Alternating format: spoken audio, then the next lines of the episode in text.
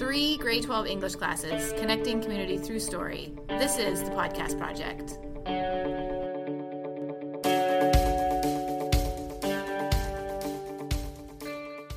It's like actually having an aneurysm. but it's going. It's not recording, is it? Yeah, it is. Oh, okay.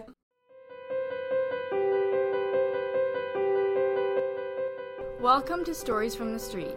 A podcast focusing on the untold stories from our local homeless community.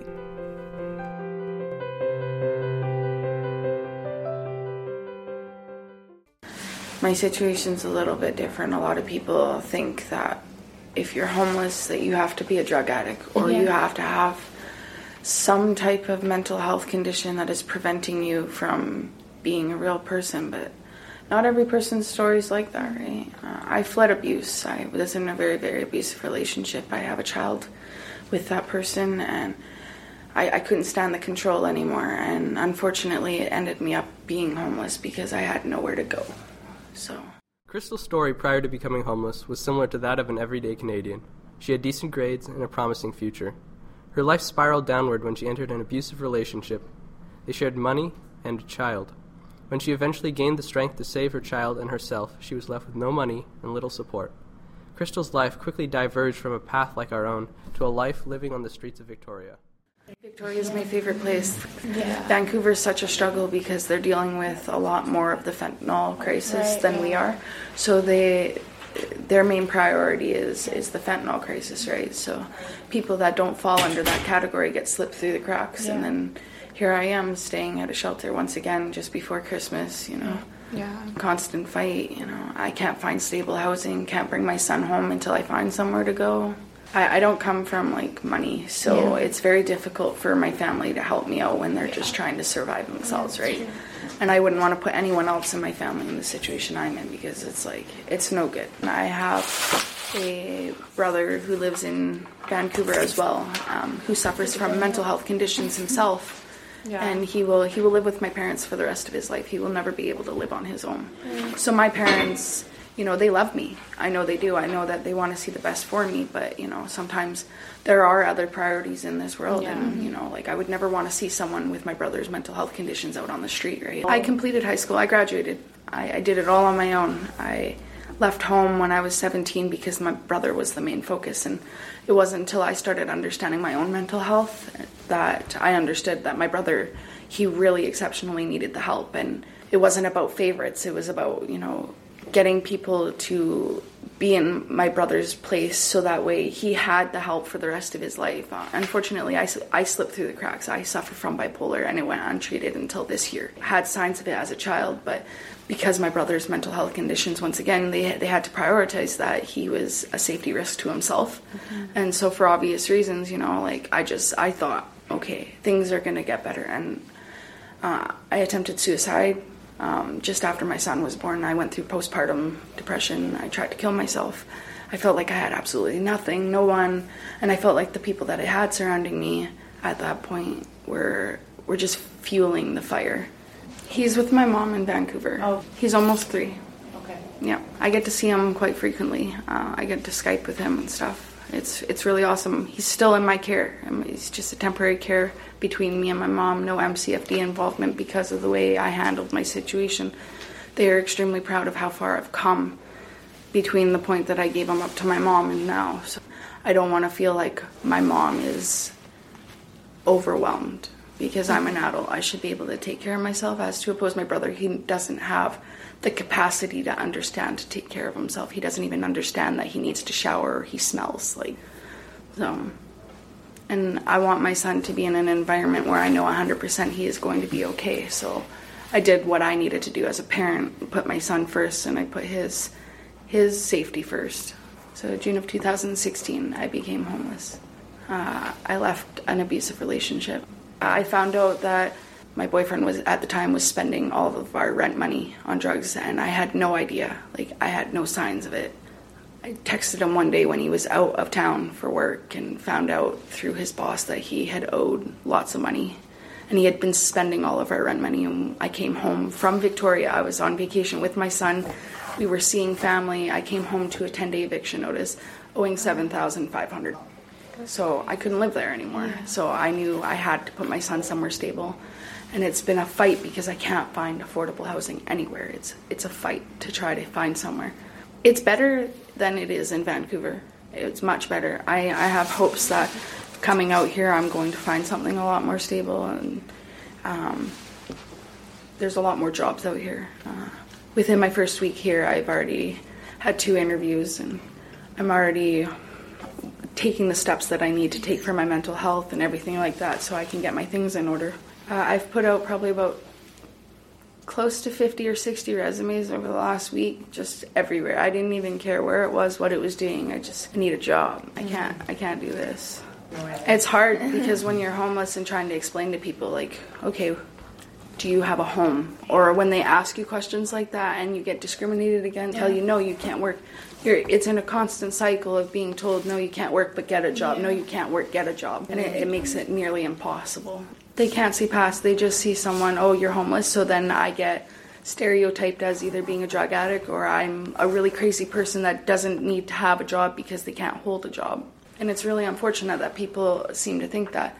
And it's unfortunate because i do believe that i'd say probably about 75% of homeless people if they are drug addicts being homeless is what led them there. Because after being in a constant battle and cycle with yourself and, and society because of the discrimination that you face it's impossible to get a house when you turn around and say hey i'm homeless. I'm just trying to find a home. They're like oh you're homeless so you can't afford to live here right? And it makes it extremely extremely impossible Crystal's story is a prime example of how the world views people based on their state of living rather than their character. Throughout the interview, we were extremely impressed with Crystal's intelligence and how easily we could relate to her story. Talking to Crystal made it clear to see how someone's situation can become so dire so quickly. In this next clip, Crystal talked about her education and how she supported herself throughout high school and her goals for the future. I graduated on time, 100% on time. Uh, I did better when I had no assistance than I did when I had assistance in school. I passed almost with all B's. I had one C in grade 12. Uh, I wanted to be a registered carried. I really, really seen helping people as a passion, especially palliative, because a lot of palliative people don't have people to come visit them, and I wanted to feel like if someone was going to take their last breath, I wanted to know.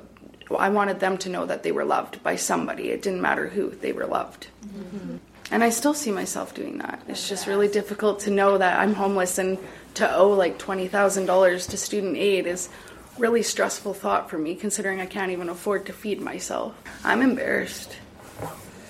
It's very difficult to know that my son doesn't see me as a human being because mommy's not always there. And to know that my family looks down on me because I I had no choice.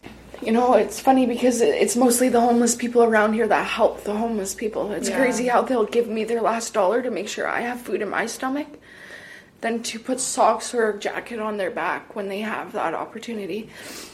You know, you see a lot of people that make a lot of money walk past us and tell us to get a job or you you're disgusting or like you're a disgrace or go find somewhere else to be and it's like, you know, you, you can never step down to our level and understand that unless mm-hmm. you're in our perspective. But like, like I said, not pe- not a lot of people choose to be where you're at, right? And, and for someone to tell us that constantly, it's like it it downgrades your self esteem. It makes you think, okay, is it, is it really worth anything? And like, you know, like I suffer from depression, so like hearing negative thoughts about myself, it, it puts the negative thoughts there, and it's really hard to like barricade them from what's reality and what what people are actually saying. Like, it makes a whole heck of a lot of a difference if someone just comes up and tells you you're worth something.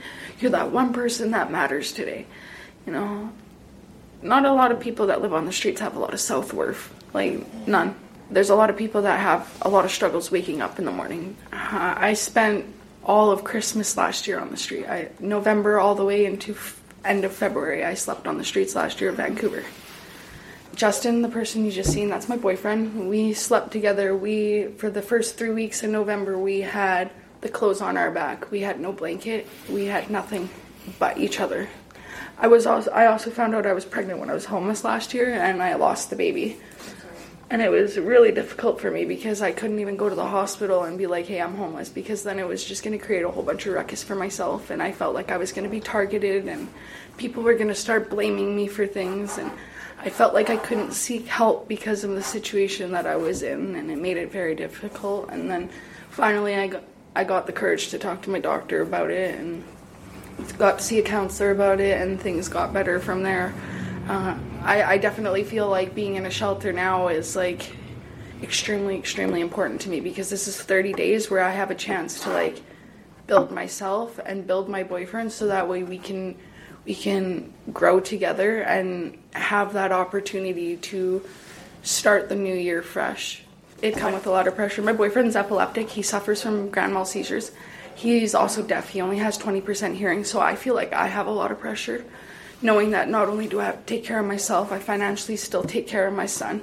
I have to su- support him physically, mentally, you know, everything possible because I love him and I, I would do anything for him. I'd give him the clothes off my back if that's what it took. Like, there have been days where I've gone like three, four days without eating because he has to eat every day or it can kill him. For Christmas, I just want to be with my family. And it would just be getting to Vancouver. Mm-hmm. Yeah. And, Along with your boyfriend? Along with my boyfriend, yeah. Yeah. Uh, my boyfriend has been there since before me and my ex split up. He was living in my house, doing everything that my son's father should have been doing. Uh, my son doesn't know his dad. He thinks that's his dad. He's been calling him dad since day one, since he could talk. And no one corrected him because he was doing all the fatherly duties. And I figured your dad might be here physically, but he's not there for anyone emotionally or mm-hmm. whatever. And he made a decision. He left. And it's funny because he's living in a house right now. He's clean. He he's got a happy life, and that's not fair because of all the suffering he made me go through.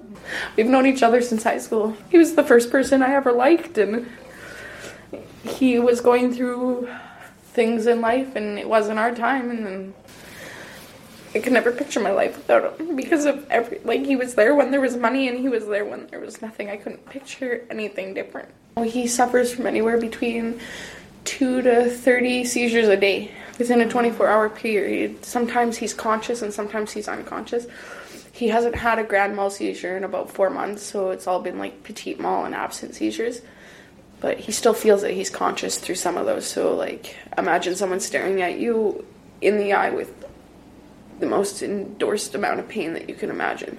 And seeing that in someone's face and them not being able to communicate that they're in pain. Right you guys. Yeah i think they should stop building 2.4 million dollar condos and start building bc housing and mental health care facilities for seniors or people that can't take care of themselves because i feel like there's not enough community living.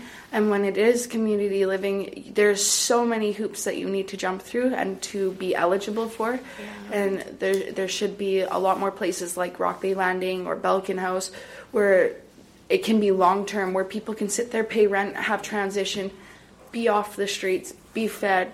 I think that would be very beneficial. And like hotels that keep closing down those can be turned into into shelters as well. Um, there, there's so much that the government could be doing that they're not doing. Like when they're adding two lanes onto highways that just got built five years ago, they don't need to be spending that eight million dollars on a brand new road when they just built the road and it was bloody well fine in, to begin with, right? Uh, building Port Mann Bridge costing them just a little over fifty-five million dollars when they were offered an eco-friendly supplement to be able to do it for just a little under one million dollars and they didn't take it. That could have been like 51,000 or 51 million dollars towards housing throughout British Columbia that they could have used mm-hmm. you have a 7 day process where after you've stayed for 30 days you have to wait 7 days and you can come back. And people are in that cycle. They do that.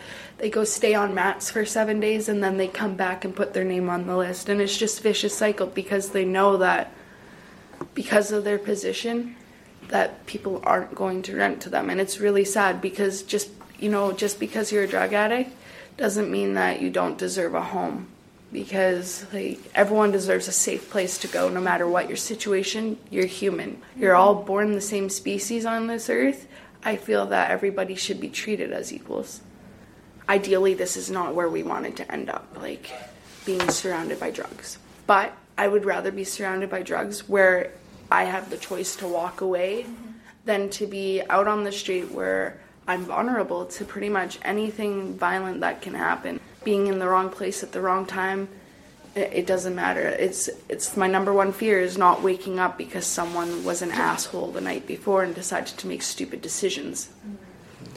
So, have you like been addicted to drugs before, or Um, I did. I had an opiate addiction about four years ago, and I gave that up the moment I found out I was pregnant. Like cold turkey, no choices, no questions asked. I barricaded myself in my house for three weeks and just stayed there. Did not leave for nothing. I did not talk to anybody. I just got over the dope sick myself. And I'm like clean today. Like, no matter how many times I see people shoot up around me a day, I know that my my willpower and it's mind over matter. And i know that like this is not a time to be addicted to anything especially with the fentanyl going around. This is not what i want to see. I want to see myself two steps forward not 10 steps backwards. Never imagine being in the position i am now and trying to face an addiction. I need people to trust me. I need people to know that when i walk in somewhere and say here's damage and rent i'll have it for you for the first of next month I'm on income assistance. I can show you that I'm going to give you payments every single month. You'd be surprised what people can show you.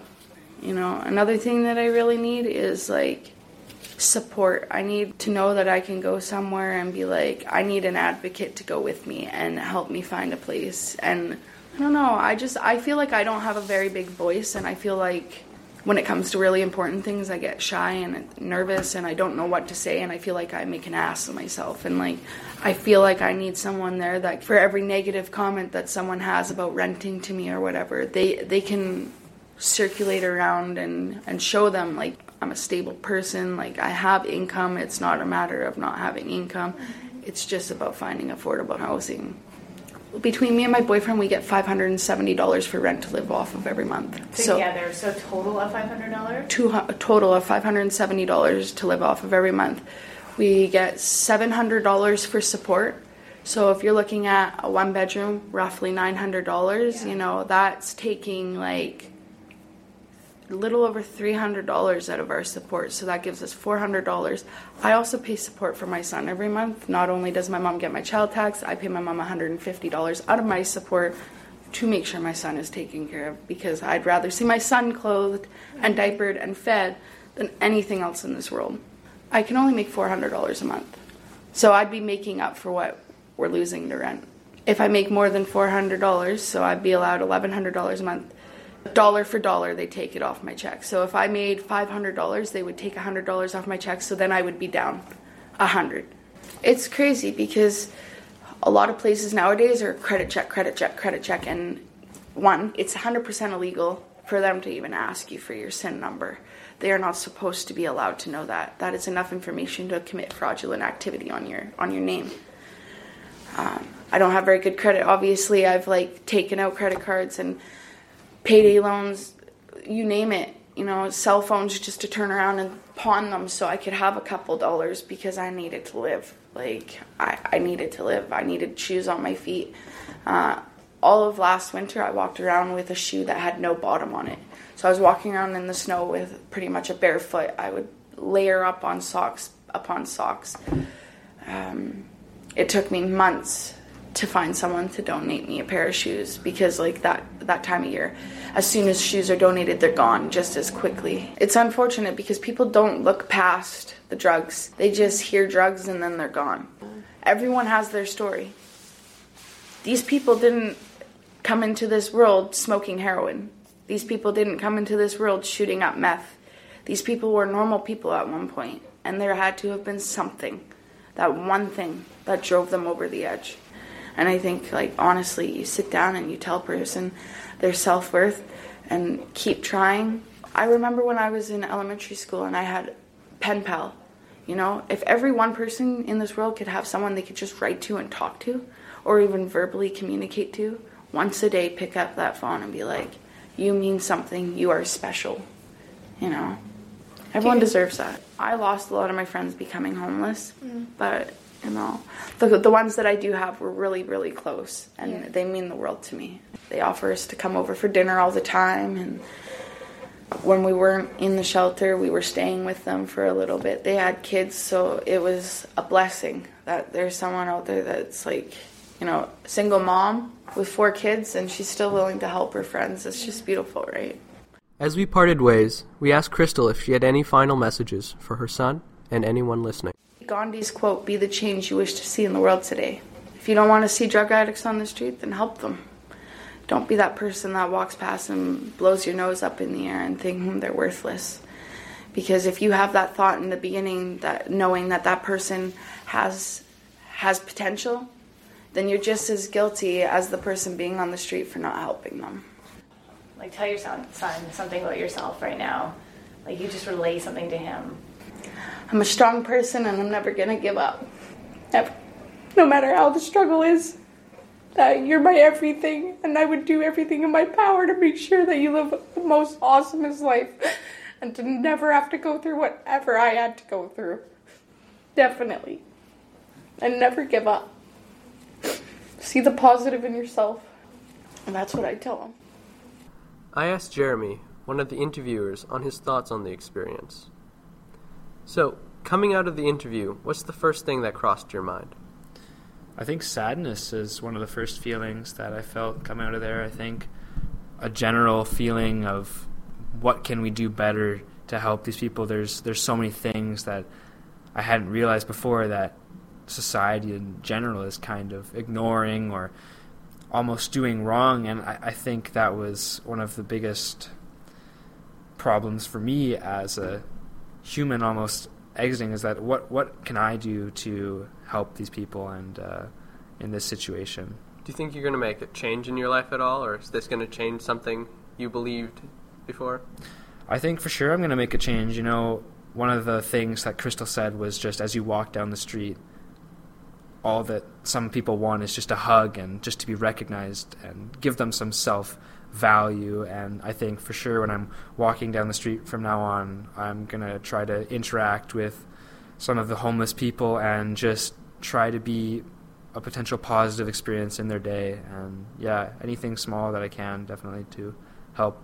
So, if you could leave us with one last thing, and or something that you think society could change, Well, uh, I think a lot of the housing money could be brought up. Uh, sounds like, hos- honestly, people's perspectives on homeless to be able to give them a chance. Um, just one chance is really all they need. Just get get them into a job. Um, Okay. yeah, okay, thank you.